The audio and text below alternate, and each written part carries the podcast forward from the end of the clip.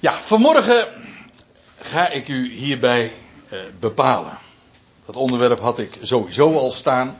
En nu ook we in een andere locatie bij elkaar komen, eh, is het onderwerp gewoon gebleven. En ik ga u eh, confronteren met een woord dat u misschien denkt te kennen, omdat het heel erg lijkt op een ander woord dat wij kennen, ook een Grieks woord, en dat is Christus. Maar daar heeft het, ja, inhoudelijk natuurlijk wel mee te maken, dat kan niet missen.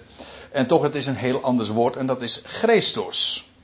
Zo spreek je het dan uit, een streepje op die E, zoals het streepje op André, weet je wel dat. Niet de E, maar de E. Dus Christos, dat is een Grieks woord, kan ik u verklappen. En het woord geschikt. Nou, wat bedoel ik daarmee? Het onderwerp waar we het eh, over hebben, dat komt in het totaal 17 keer voor in het Nieuwe Testament. Maar, en dan bedoel ik dat zowel in de, als zelfstandig naamwoord als bijvoeglijk naamwoord. U weet het nog misschien, zelfstandig naamwoord is bijvoorbeeld tafel, glas, computer. Het is de tafel, het glas, de computer, het meisje, etc. Dat is een zelfstandig naamwoord. Bijvoorbeeld in dit verband geschiktheid. De geschiktheid. Je hebt het ook bijvoeglijk en dan zegt het iets over het zelfstandig naamwoord. Wist u het allemaal nog? Nou, bij deze. Uh, het, leuke jongen, uh, het leuke jongetje. Of de goede computer. Of het koude water. Dat zijn woorden, dat zegt iets over het zelfstandig naamwoord. Dat noemen we dan een bijvoeglijk naamwoord. Nou, over dat woord waar we het over hebben, dan pakken we het even in één. Zowel het zelfstandig gebruik als het bijvoeglijk gebruik, hoewel met name het laatste. Het probleem bij dit woord is dat als je het in de gangbare vertalingen leest, dat het nogal divers wordt weergegeven. En het probleem wat daardoor dan weer ontstaat, is dat de betekenis heel vaag wordt. Want ja, als het allerlei dingen kan betekenen, wat is het dan wel? Ik zal eerst eens eventjes laten zien dat zelfstandig naamwoord. Dat is Christotes. Christotes, ja.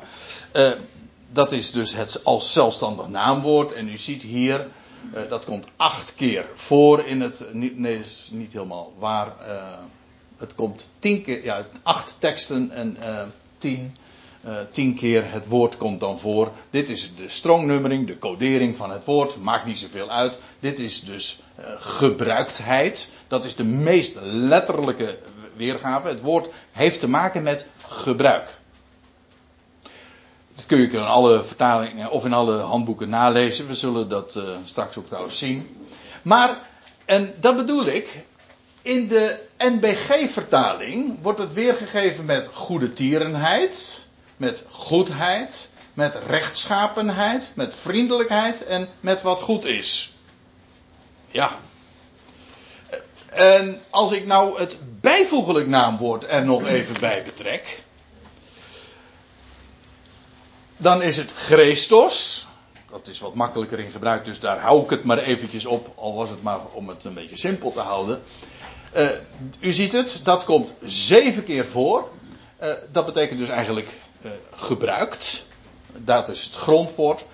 En dat wordt weergegeven met goed, goede, goede tieren, zacht, voortreffelijk, vriendelijk. Ja. Maar weten we nu wat Christos is? Nee, eigenlijk niet.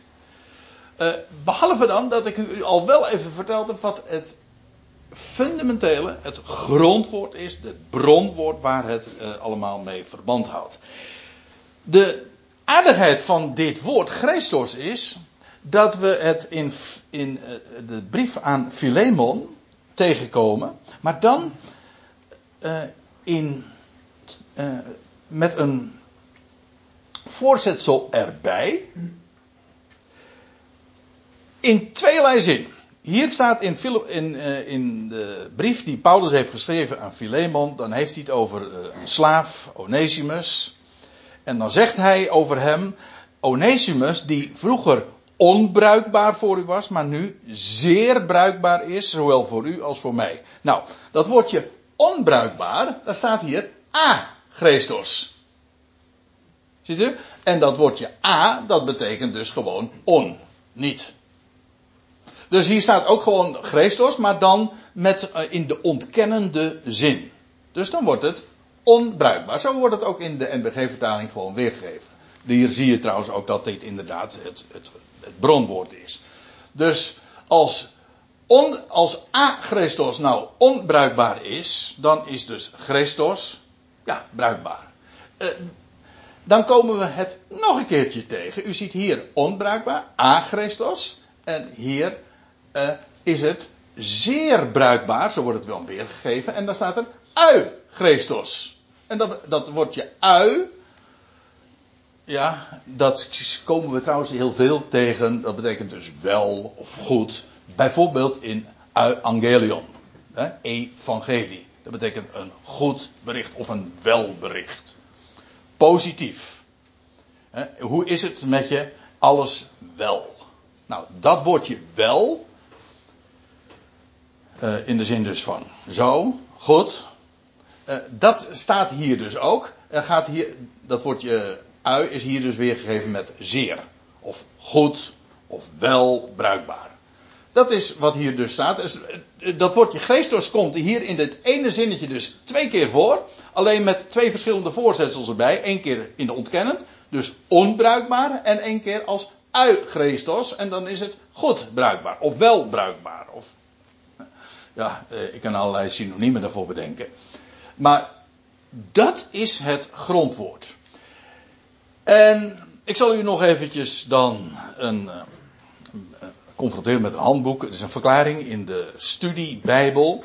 En daar heb je, een hele mooie concordantie erbij, maar ook een, een, eh, een woordenboek. En die geeft dat, uh, daar dan ook commentaar op. En dan staat er: Het bijvoeglijk naamwoord Christos betekent één bruikbaar, eventueel nuttig. En twee, aangenaam. Goed.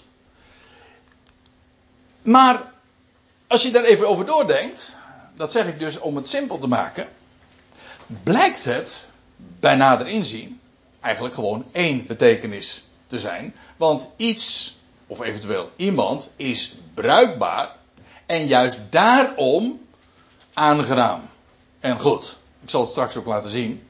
Dat dus in feite niet twee betekenissen zijn. Als iets goed bruikbaar is, dan is dat daarom ook om die reden uh, aangenaam en goed.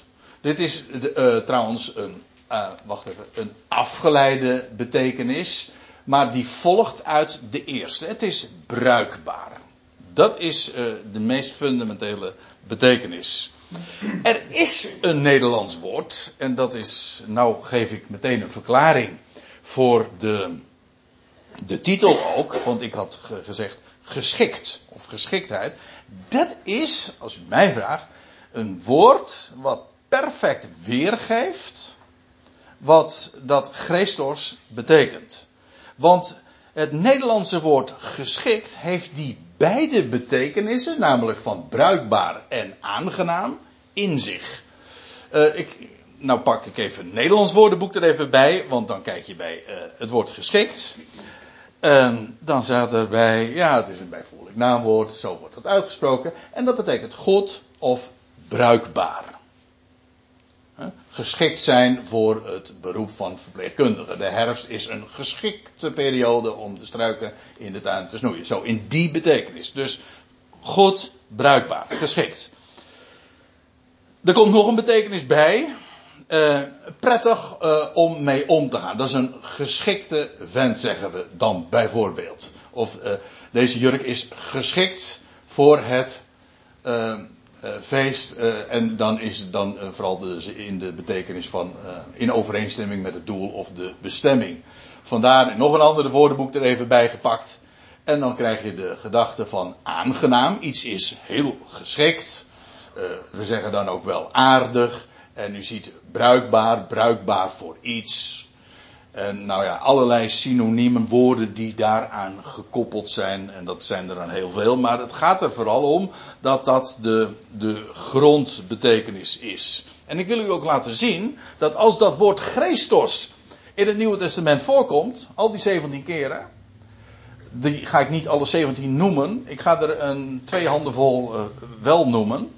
Want, uh, en dan beginnen we bij de eerste vermelding meteen van dat woord. En dan wil ik u ook laten zien dat het woordje Christos inderdaad de betekenis heeft van geschikt. Maar ik wil ook laten zien uh, waardoor dat woord daardoor ook uh, diepgang krijgt. En werkelijk ook betekenis. En ja, nou ja, we krijgen daardoor ook geweldig zicht op God die geschikt is. En ook wat hij van ons kan maken. Dus dat, uh, dat zijn allemaal hele bruikbare, geschikte betekenissen die daarin meekomen. Dat wil ik u graag eens uh, in die zoektocht meenemen. De eerste keer is dus in Matthäus 11 dat dat woordje Christos uh, gebruikt wordt.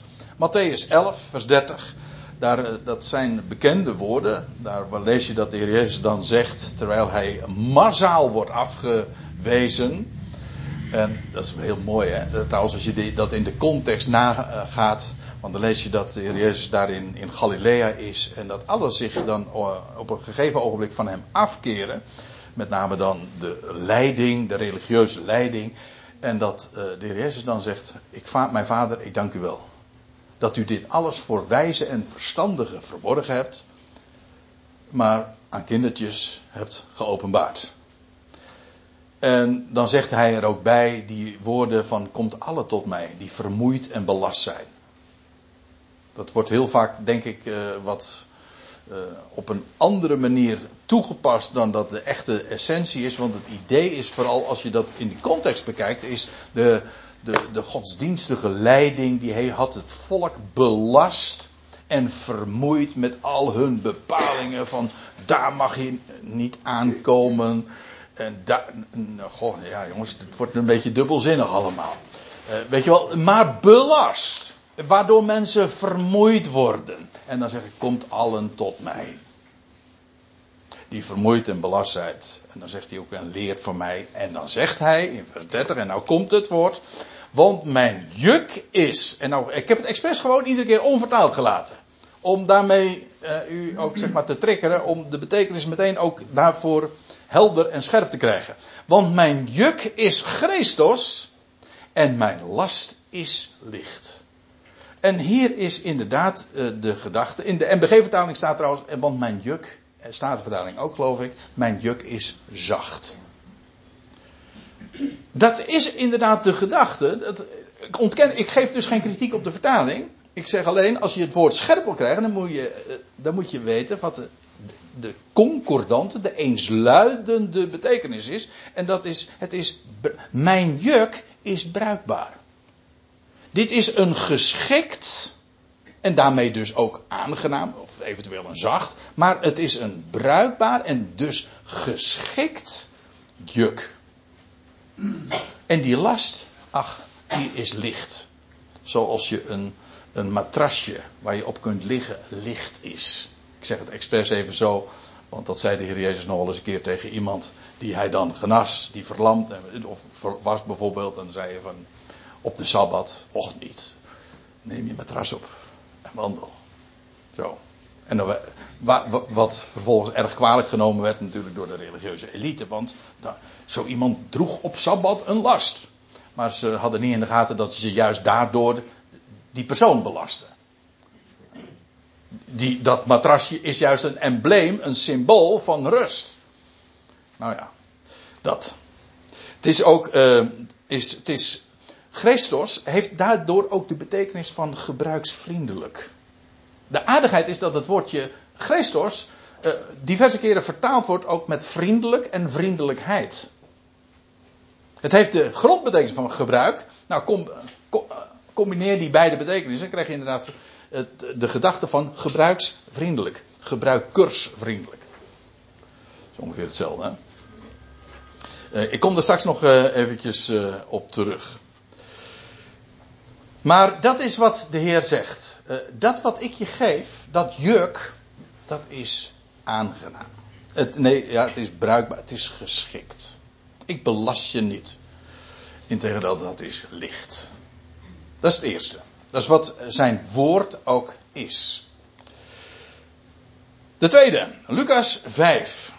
En dan gaat het over, uh, over wijn. Uh, de context laat ik eventjes nu buiten beschouwing, want dat uh, voert een beetje te ver. Maar vers 39 op zich is wel vrij helder, want er staat er: En niemand die oude wijn drinkt, die wil jonge, want hij zegt: De oude is Christus. Nou, de oude is, ja, we blijven even bij de gedachte. De oude is geschikt. In de zin ook, is bruikbaar, namelijk om als wijn te drinken. Daar, de mensen hebben de neiging, toch, uh, om wijn. Uh, hoe was het ook alweer? Ik had een buurman die had van het flauw grapje had: het meisje moet jong en de wijn moet oud zijn. ja. En ja, waarom? Ja, dat is. Uh, daar, dan, daar is wijn voor geschikt. Hè? En dan is ze perfect bruikbaar om als wijn te drinken. Dat is dus de, de gedachte, krijg je daarmee dus ook. Dan zie je dus ook dat die betekenis van bruikbaar en geschikt uh, eigenlijk helemaal in overeenstemming is ook met de betekenis van aangenaam. Want omdat ze de wijn al zodanig bruikbaar is en geschikt is, is het ook aangenaam. want je drinkt het wijn om, ja, om het leven te vieren, zullen we maar zeggen. Oké, we gaan naar de derde. Lucas 6. Dat is een mooie, dat is in de bergreden. In uh, Katwijk zijn we momenteel bezig, juist met dat gedeelte. Met de bespreking van uh, Lucas 6. De, eigenlijk in Lucas is het de reden in de vlakte. Een hoogvlakte. En dan zegt hij deze dingen. Zegt hij dit woord. En ik val midden in de zin, maar ik zal het straks nog even toelichten. En dan zegt hij erbij, en jullie zullen zonen van de hoogste of van de allerhoogste zijn. Omdat hij Christus is voor de ondankbare en de boosaardige. Uh, hij is geschikt. Ja, dat is mooi. Zijn woord is geschikt, maar hij zelf is. We hadden het zojuist eventjes over dat woordenboek dat dan zegt een geschikte vent. Ja, maar van God lezen we heel vaak zelfs dat hij Christus is. Geschikt. En ook in de zin van bruikbaar. Hij geeft namelijk dat wat wij nodig hebben, wat wij gebruiken. Uh, hij geeft wat nodig is. Er staat in, de, in het parallelvers van Lucas 6. Uh, in Matthäus 5, daar vind je de veel uitgebreidere versie van de bergreden. En dan staat er nog bij, in datzelfde verband. Want hij laat zijn zon. Vergis u niet, hè, die zon is van hem. Net zoals de regenboog is ook van hem. Ja. En. Uh, de, hij, ja, hij wordt ook wel afgepakt en gejat door andere bewegingen. En die zeggen van nee, het is een symbool van onze, onze, onze denkbeelden. Nee, die zon en die regen, alles is van hem. Ah, hij is de schepper. Hij, laat zijn zon opgaan. En over wie, wie doet hij dat? Nou, God is heel royaal hoor. Hij doet het over boze en over goede. En hij laat het regenen over rechtvaardigen en onrechtvaardigen. Met andere woorden, hij is geschikt. En dan zie je ook trouwens goed, zegt de NBG-vertaling, of vriendelijk, allemaal tot je dienst. Maar de het idee is, hij is geschikt. Hij is een geschikte God. Ja, voor wie? Ja, voor boze en voor goede, voor rechtvaardige en onrechtvaardige. Dat, gaat, dat is dus heel royaal, zoals hij daarin is. En uh, wat hij daarbij ook zegt, is uh, in dit geval dat uh, op het moment dat je dat besef gaat krijgen, dan ga je dat ook reflecteren. Als je ergens op, dat is net als met een, een, spiegel die ergens op gericht is, die als die op de lichtbron gericht is, dan reflecteert die automatisch dat licht. Daarom is het allerbelangrijkste, dat licht verspreiden is geen kunstje. Ik bedoel, ook in de geestelijke of in de morele zin van het woord. Het is geen kunstje van allerlei trucjes die je gaat uitoefenen van ik probeer dit of dat te doen. Ga, stop met pogen. Dat zijn allemaal, dat is trouwens, ook echt in de godsdienstige wereld. Ze zijn voortdurend bezig mensen om allerlei kunstjes te leren. Van je moet zus doen, je moet zo doen. Stop ermee. En dat is het geweldige, dat is de last ook. Het juk wat hij geeft, dat is aangenaam. Wat hij, wat hij je namelijk in zijn woord leert, kijk naar hem. En weet je wat er gebeurt? Je wordt veranderd. Je ziet op de allerhoogste. En dan kijk je precies goed. En op het moment dat je daarop kijkt, dan ga je dat ook reflecteren. Diezelfde eigenschappen van hem ga je dan ook weerspiegelen. Waarom? Omdat er een bepaald besef eh, ja, komt hier binnen en dan ga je het verstaan en dan komt dan daalt het en dan ga je het realiseren. En, en dan ga je het ook beleven, want ja, als God zo, als jouw God zo, sta, zo zich opstelt, ja, dan, dan ga je ook op die manier naar andere mensen kijken, ondankbare, boosaardige. En daarom is het, dat vind ik het geweldige van, eh, van eh, ja, het evangelie, het evangelion, van het goede bericht. Ja, dat is voor het boze en ondankbare. Hoe was het eh, in dat liedje ook alweer? Het is voor de ladies en de hoeren, de laffen en de stoeren. En de vissers en de boeren. Nou, zoiets, ja. En, oh ja, zo, zo ging het liedje dan. Zo eindigde het. En speciaal voor jou. Nou, alsjeblieft. Ja, dat is de allerhoogste. En uh, nou laten we nog even verder gaan. Nummer 4. Romeinen 2. Daar uh, schrijft Paulus. Of veracht je de rijkdom van zijn Christotes. Ik moet iedere keer wennen aan, aan de, uitspraak. Ik ben ook maar een, uh, een leek hoor. Ik doe wel, uh, ik doe net alsof ik goed Grieks ben, maar dat, is, vergis je niet. Ik, ik heb er alleen maar een beetje aan geroken, absoluut niet meer. Maar ik weet wel dat dit er gewoon hier zo staat. Dat kan iedereen controleren. Of veracht je de rijkdom van zijn Christotes?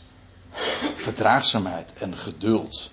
Ook hier, en hier is het dus eh, niet geschikt, maar de geschiktheid. Zelfstandig dus. Hè. Geschiktheid.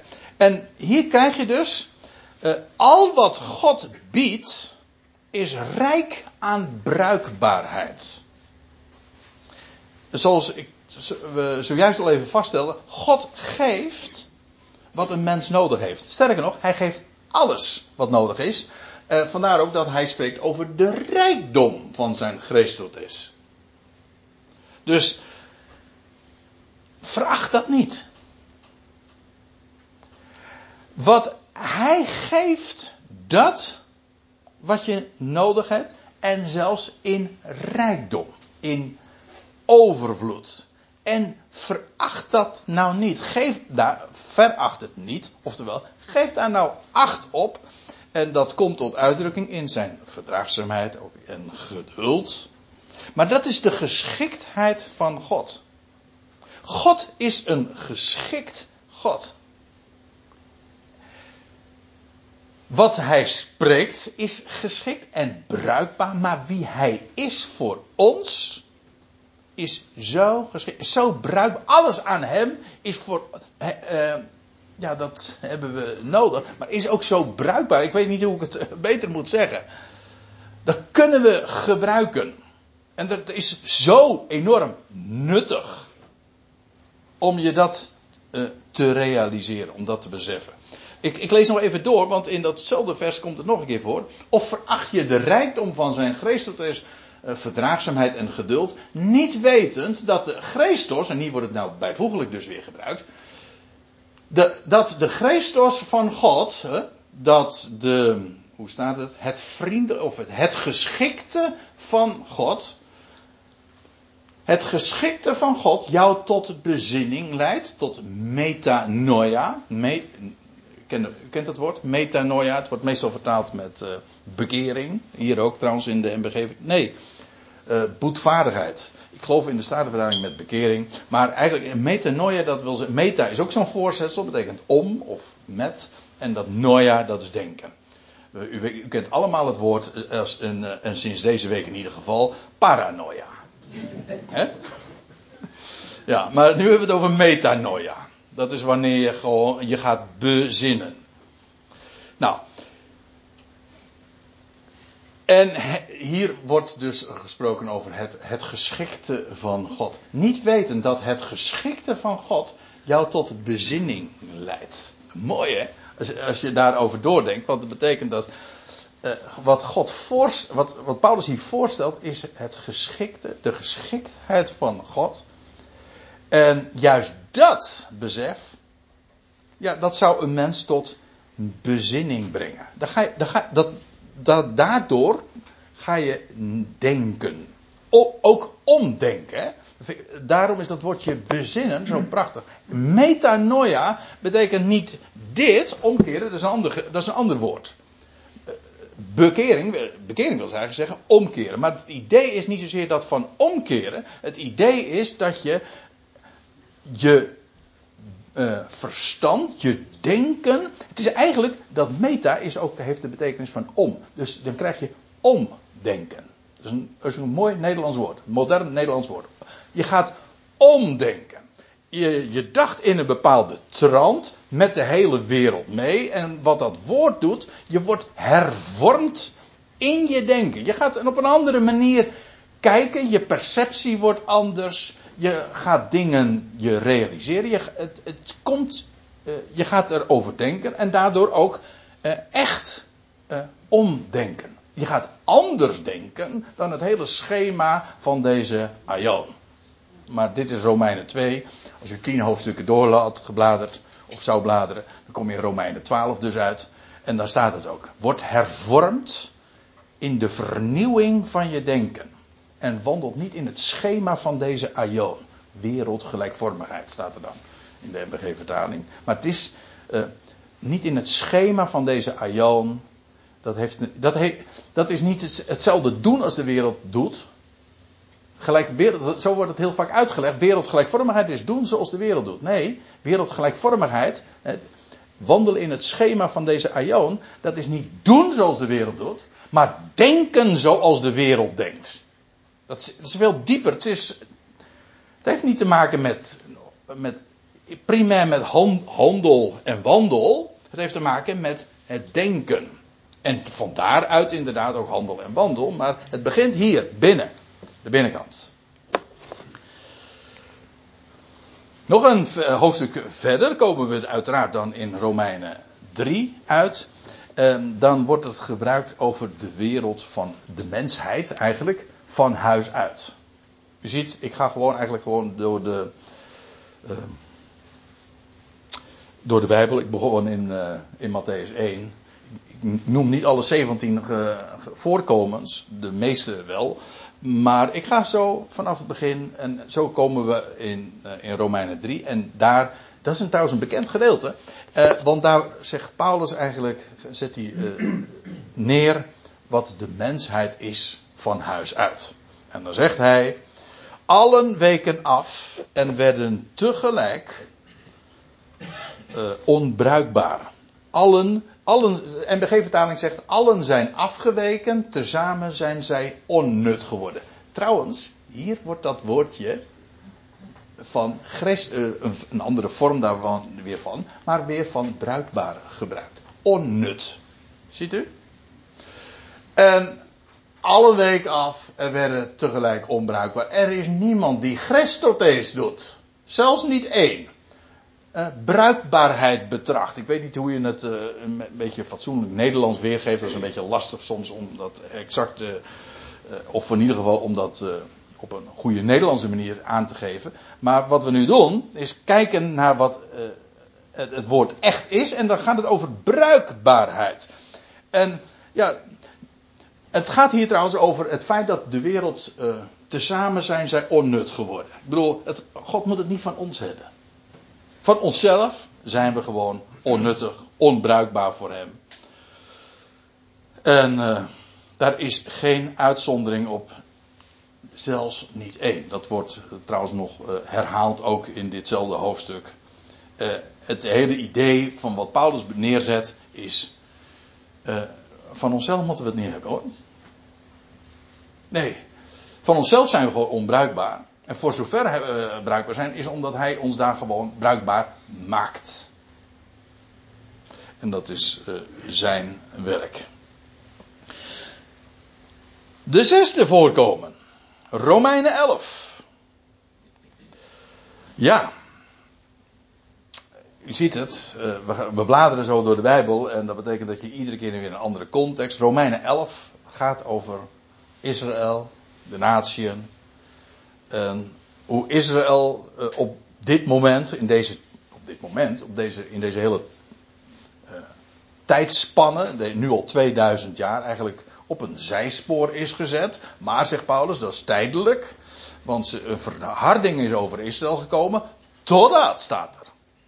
Ja, en dan pakt God weer de draad op. En dan zegt hij in dat verband. Let zegt hij eigenlijk tegen de natieën. Let maar op. Uh, uh, als je dat in diezelfde verse ook kijkt. Zegt hij, ik spreek tot jullie natieën. Let dan op de geestelijkheid van God en de strengheid van God. De geestelijkheid, dat is ook hier uiteraard dan weer, want inmiddels wordt het een bekend verhaal, dat is de bruikbaarheid of de geschiktheid van God. De, let dan op de geschiktheid van God. Hij geeft namelijk overvloedig alles wat nodig is. En uh, hij, zegt er nog een, hij geeft er nog een woord bij, en dat is uh, de geestelijkheid, maar ook de strengheid van God. Wat elkaar trouwens niet bijt. Het is niet zo dat dat twee, uh, een tegenstelling is, zoals dat heel dikwijls wel naar voren wordt gebracht. Aan de ene kant is God liefde, u weet het wel. Hè? Ja, God is liefde, maar hij is ook rechtvaardig. Dat is een volkomen onbijbelse tegenstelling. Hij is altijd liefde, dat is zijn wezen. En in zijn liefde is hij rechtvaardig. Dat dat strijdt niet met elkaar. Dat is niet zo van de ene kant is hij zus, maar uh, het is een soort van Januskop. Hij is ook aan de andere kant uh, weer heel anders. Nee, hij is liefde. En in zijn liefde is hij rechtvaardig. Nou, let dan op die geestelijkheid en strengheid van God. Dat woord strengheid, is boeiend. Het is etymologie, dat wil zeggen woordafleiding, is buitengewoon boeiend. Ik betrap me erop dat ik heel vaak in mijn studies niks anders is dan ja, woordafleiding en dan vervolgens ja, linken leggen met andere schriftplaatsen, schrift met schrift vergelijken. Maar dit woord, dat betekent letterlijk, als je het in het Grieks bekijkt, afsnijden. Precies wat een chirurg bijvoorbeeld doet. Iets afsnijden of wegsnijden. Dat is het woordje uh, strengheid, uh, strengheid hier. Hij snijdt af. Uh, want dat doet hij ook werkelijk, want dat zegt hij uh, dan vervolgens. Let dan op die geestelijkheid, de geschiktheid van God en de strengheid van God. Op hen die vallen, strengheid. Maar op jou, uh, van God, weer die geschiktheid. En dan staat er iets bij, indien je zou blijven bij de geestelijkheid. Blijven bij die geestelijkheid. Bij de geschiktheid van God. Dus eh, blij, daarbij blijven is, uh, het idee is, ja, je hebt dat ontdekt, maar zorg er nou voor dat je, dat is trouwens altijd het, uh, het stramien in, in de brieven die je altijd weer tegenkomt, blijf daarbij. Laat je er niet van afbrengen. En mensen denken dat dat een, iets passiefs is. Als je zegt van, blijf daarbij ik zal u vertellen, dat kost heel veel moeite. Om op dezelfde plaats te blijven. Weet je waarom? De hele meute gaat, de hele massa, de hele stroom om je heen, dat gaat. En als jij dan blijft staan, ja, dan ben je stationair, dat is waar. En dan zeg je van, nou, er gebeurt dus niks. Ja, maar in de praktijk gebeurt er heel veel en kost het ook moeite om gewoon te blijven staan, omdat de stroom om je heen en iedereen die praat totaal anders is. En dus het, het in werkelijkheid kost het heel veel moeite om op dezelfde plek te blijven. En daarom altijd weer ook die oproep, blijf daarbij staan. En als het niet uh, dat is wat men zegt, de stroom hè, van uh, ja, die hele stroom van gedachten en beweringen en opinies. Van wat er op je afkomt. En om dan te blijven staan. En als het trouwens niet van uh, buitenaf is, dan komt, kan het wel ook nog van binnenuit zijn. Allerlei gevoelens van ja, de paniek, weet je wel. Nou, dan zegt Paulus, blijf bij die Christus. Blijf daarbij. Weet je waarom? Dat dus staan op zijn geschikte. Hij is geschikt in alle omstandigheden. Blijf daar nou bij. Dat is wat Paulus zegt. Anders zal ook jij afgekapt worden. Het gaat hier trouwens over de natieën. Uh, het idee is, ook hier wil ik er trouwens bij zeggen, uh, gekapt, blijf je eigenlijk in dezelfde beeldspraak, namelijk van die chirurgische ingreep, van dat afsnijden. Ja, anders volgt er een onvermijdelijke chirurgische ingreep. Daarom is het zo belangrijk, dat kan heel pijnlijk zijn, staat niet tegenover Gods liefde, maar blijf daarbij, want het is van levensbelang. Voor de vrede, voor de rust, voor de hoop die je hebt. Daarom blijf bidden die tot is. Nog een schriftplaats, nummer 7. 1 Korinthe 15. Dat geweldige hoofdstuk over de opstanding. Ik uh, ben nu al een heel aantal maanden bezig met uh, mijn dagstukjes. En uh, allemaal over 1 Korinthe 15. Gewoon zin voor zin voor zin. En het is, ik vind het zo fenomenaal. Wat een waarheid, mensen. Wat een waarheden worden daar allemaal naar voren gebracht. En dan zegt Paulus dit. In vers 33. Misleid jezelf niet. Dat kan ook. Je kan misleid worden, maar je kan ook jezelf misleiden. En dan zegt hij erbij. Eh, kwade samensprekingen. Even inzoomen samensprekingen. Hier wordt een Grieks woord gebruikt. Hebben we weer, weer een Grieks woord. Homilia. En degene die theologie gestudeerd hebben. Steek allemaal je vingers eens op. die weten, hé, hey, dat lijkt op een vak in de theologie. En dat is homilitiek. Dat is predikkunde. Dat is homilia. Dat is hier uh, direct ook aan verwant. Het heeft te maken met conversatie, met spreken. En wat Paulus. Kijk, daar zong in Korinthe een bewering rond dat er geen opstanding was.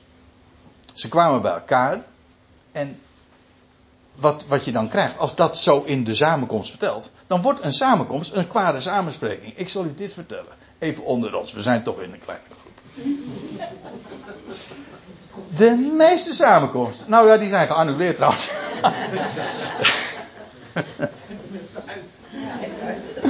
Ik zet niks uit. Zijn kwade samensprekingen. Ik denk wel eens een keertje, die kun je inderdaad het beste annuleren, ja. Ja, kwade samensprekingen moet je toch annuleren? Waarom? Als er dingen verteld worden die niet deugen en die het woord ondermijnen, want dat is waar Paulus het over heeft. Jullie komen nou samen. En ze nou zingt daar de bewering rond dat er geen opstanding is. Nou, dan pakt hij uit hoor. En met gestrekt been gaat hij erin. Als dat zo is, ja. Maar hij, geeft de bonnetjes erbij. Hij laat, het, hij laat het ook zien. Ik bedoel, het staat al in huis. Maar hij zegt, misleid jezelf nou niet. Want kwade samensprekingen wat doen die? Die bederven Christus zeden. Dat woord zeden kennen we ook, want hier staat het woordje. Uh, uh, het, het, Griekse woord ethiek. Waar ons woord. Uh, nee, er staat ethos eigenlijk. Het, woord, het Griekse woord ethos. Ja, zeg maar, daar, bij de ethos daar, was al, daar waren alle schappen leeg. Oh nee. Uh, hè? Alleen wc-papier, ja, ja. De, het gaat dus eigenlijk over geschikte zeden. Ethiek. Nou, en weet je wat ik nou zo mooi vind hieraan? Want je kunt namelijk ook positief zeggen. De, ene, de, de gedachte is, de Paulus waarschuwt voor de misleid jezelf niet, want kwade samensprekingen bederven Christus geschikte zeden. Geschikte ethiek. Maar je kunt, als je het positief zegt, dan krijg je dus.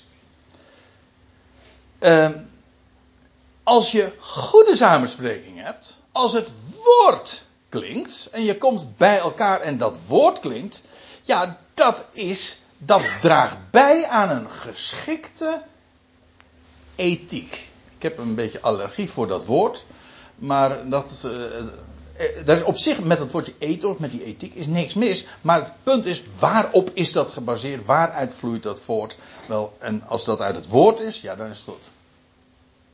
Dat maakt je niet alleen maar goed in uh, recht in het denken, je leert omdenken, maar het leert ook gewoon je wandel en je handel wordt daardoor gericht.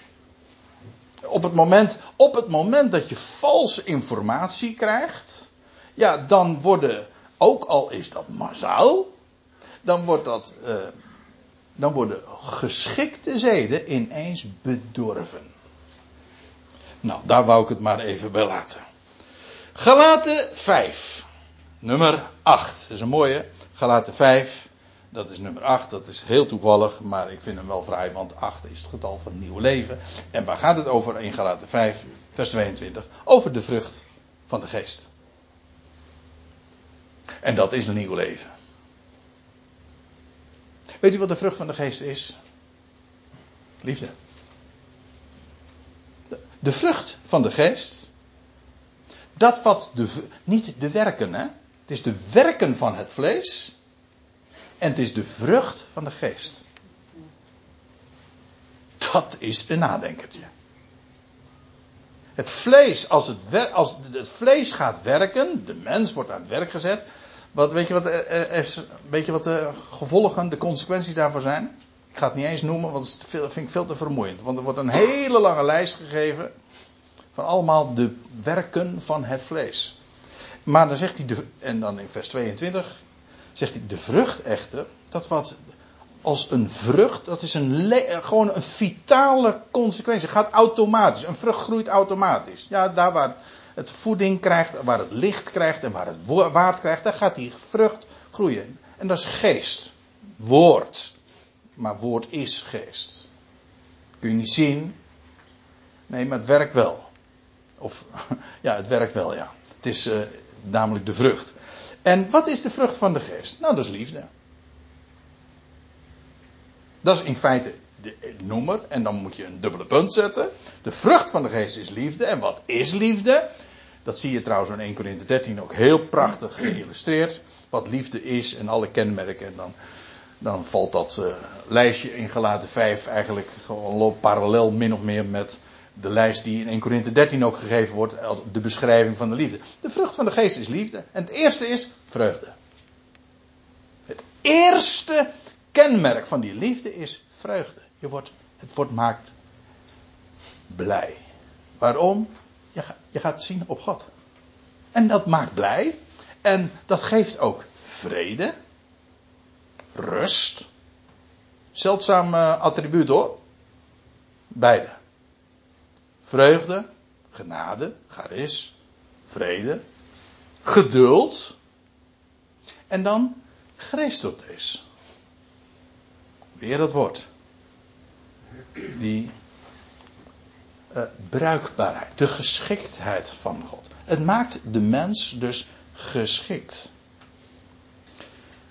Dat is wat hij uh, doet.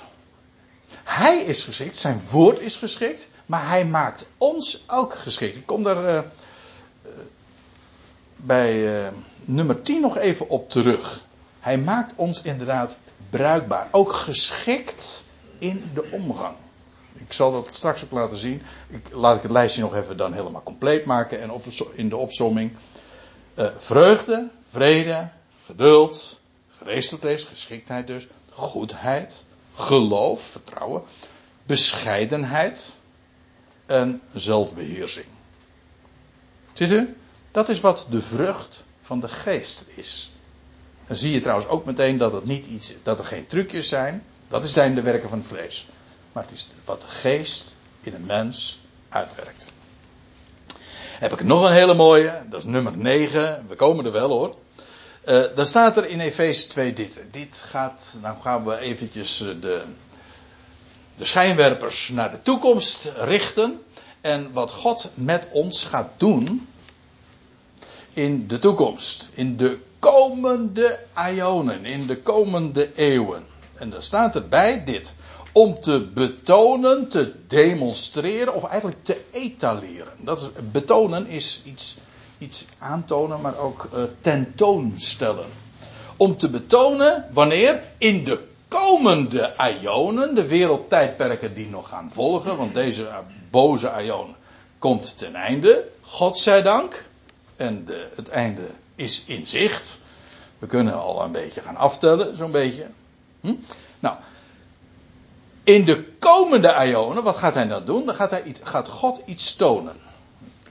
Midden in de zin, maar kijk het maar na. Het gaat over wat God doet om te betonen in de komende ionen de overtreffende rijkdom. Niet alleen de rijkdom, maar de, het is um, ja, overweldigend. Het is uh, hyperballo. Uh, dat woordje ballo, dat heeft te maken met ons woord bal, met, werp, met werkwoord werpen.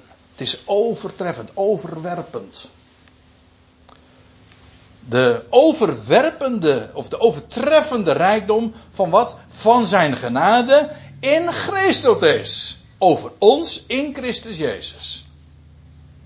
Ja, Paulus eh, is altijd in staat om uh, in één zin heel veel te zeggen. Daardoor moet je zijn zinnen altijd 25 keer door, weer opnieuw lezen. Want er zit zoveel in en dat geldt voor van dit ene zinnetje ook. Dus God gaat iets betonen wanneer in de komende ionen wat? De overtreffende rijkdom van wat? Van zijn genade. En waar dan? Nou, in Christus Jezus, maar dan wel in Christus. Dat wil zeggen, ook hier, Gods genade maakt ons, in de komende ionen, in overtreffende rijkdom bruikbaar. Hij gaat ons inzetten. En dat doet hij overvloedig. Dus uh, mocht je denken dat we nu een taak hebben en dat we straks gaan uitrusten. Eigenlijk is het omgekeerd. We worden nu voorbereid voor onze eigenlijke taak. Dit is alleen nog maar uh, hoe werd dat vroeger? Had, heb ik dat vroeger wel eens gehoord? Lifetime is training time voor raining time. Nee, niet regentijd, maar voor tijd om te regeren bedoel ik. We worden genoeg geoefend om straks te gaan regeren in de komende ionen de overtreffende van rijkdom van zijn genade ja, te gaan betonen. En dat is in Christus. Dat wil zeggen in bruikbaarheid, in geschiktheid. Hij gaat ons geschikt maken. Voor straks. En dat doet hij in overtreffende rijkdom. Nou, daar heb ik alle vertrouwen in. Dat hij dat zo gaat doen. En ik moet zeggen, ik vind het geweldig om daar ook mee, mee bezig te houden. Want je vergeet wel eens een keertje van, uh, om even. Uh, om weer even, even uit te zoomen. Hè? Om het allemaal weer even in perspectief te plaatsen. Waar, staan we nou eigenlijk? Oké, aan het einde van deze Ion, of in ieder geval dat is heel hard op weg. Ja, oké, en dan gaan er Ionen komen. En, en waar, waar zijn wij dan? Nou, dan gaat hij ons inzetten. In geschiktheid. Ja, ja. Hij gaat ons geschikt maken. En dan gaat hij, die overtreffende rijkdom, die als nu al ons deel wordt, gaat straks gedemonstreerd worden. Betoond worden. Nou. En dat betekent dat we nu bij nummer 10 zijn aangekomen. En dat is de laatste die ik graag uh, genoemd wil hebben. Ik zei al, er zijn er nog meer. Maar ja, hoor eens. Uh, dan wordt de, de samenkomst uh, een beetje al te lang, denk ik. Dus ik wil, nu zijn er twee handen vol, de laatste noemen in Efeze 4. Daar staat, Paulus, daar staat dit en daar schrijft Paulus. Maar wordt naar elkaar Christus. Innerlijk welwillend. En dan, ja, in de MBG-vertaling staat dan meestal um, elkaar vergevend. Maar dat staat er, er staat niet vergeven, maar genade bewijzend. Vergeven wil eigenlijk alleen nog maar zeggen dat je iets loslaat. Iets niet aanrekent. Iets of toerekent. Maar genadebewijs is positief. Het is maar niet iets, iets, iets loslaten. Het is de vreugde gevend. Paulus zegt in een parallelvers in Colossense 3. Daar, zegt, uh, daar schrijft hij. Uh, dat indien de een tegen de ander een grief heeft. bewijs elkaar genade. Je hebt een verwijt, de ander uh, die heeft iets te zeuren, om zo te zeggen. Die klaagt. En hoeveel redenen zijn er niet om elkaar te, aan te klagen of om, om elkaar verwijten te maken? En wat is dan je reactie? De normale, nou normaal weet ik niet of het, dat het juiste woord is, maar de gebruikelijke, de gangbare, uh, de menselijke reactie is dat als er tegen je aangezeurd wordt, er worden verwijten gemaakt, dan ga je daar tegen in. En dan ga je discussiëren enzovoort. En weet je wat Paulus zegt? Laat los. Bewijs nou die ander gewoon. Maak die ander gewoon blij. En dat zegt hij, dat is geen trucje, want dan zegt hij elkaar genade bewijzend, zoals God in Christus genade bewijst aan jullie. Verwijt God ons iets? Nee. Helemaal niet. Hij geeft vreugde. Hij maakt je blij. Hij leert je zien op wie je bent. En wat, eh, wat hij bij machten is te doen. En zo maakt hij ons blij. Dat, zo doet God dat ook met ons. En hij zegt nou. Uh, genade bewijzend. Vreugde om niet bewijzend aan elkaar. Puur om niet. Dat is de, trouwens de aller, effectiefste antwoord trouwens ook op elk verwijt, op elk gezeur wat je te maken hebt. Want ik heb nog nooit gehoord dat als je, als je ingaat op verwijten. En dat gaat uh, beantwoorden met een wederverwijt. Dat dat het probleem minder wordt, maakt. Zo werkt het niet. Weet je wat wel werkt? Genadebewijzen. Zoals God het doet. Zo doet hij dat. Dat is een geweldig voorbeeld. En dat heeft ook alles te maken met dat Christus. Wordt naar elkaar Christus geschikt, bruikbaar. En nou kom ik toch weer even terug bij dat wat ik eerder al noemde over dat woordje gebruikersvriendelijk naar elkaar. Kijk, wij zeggen dat heel vaak uh, van mensen. Uh, nou, dat is er wel één met een gebruiksaanwijzing. Hè? uh, we bedoelen trouwens, het is er eentje zonder gebruiksaanwijzing. Want als je nou die gebruiksaanwijzing had, dan zou je die kunnen hanteren. Het zijn juist mensen die geen gebruiks, die, uh, die, zijn, die is zeg maar zoek geraakt bij de geboorte. Ja. Iemand vertelde, dat is gewoon kennelijk achtergebleven in de placenta of zo. Zoiets. Waar is de gebruiksaanwijzing?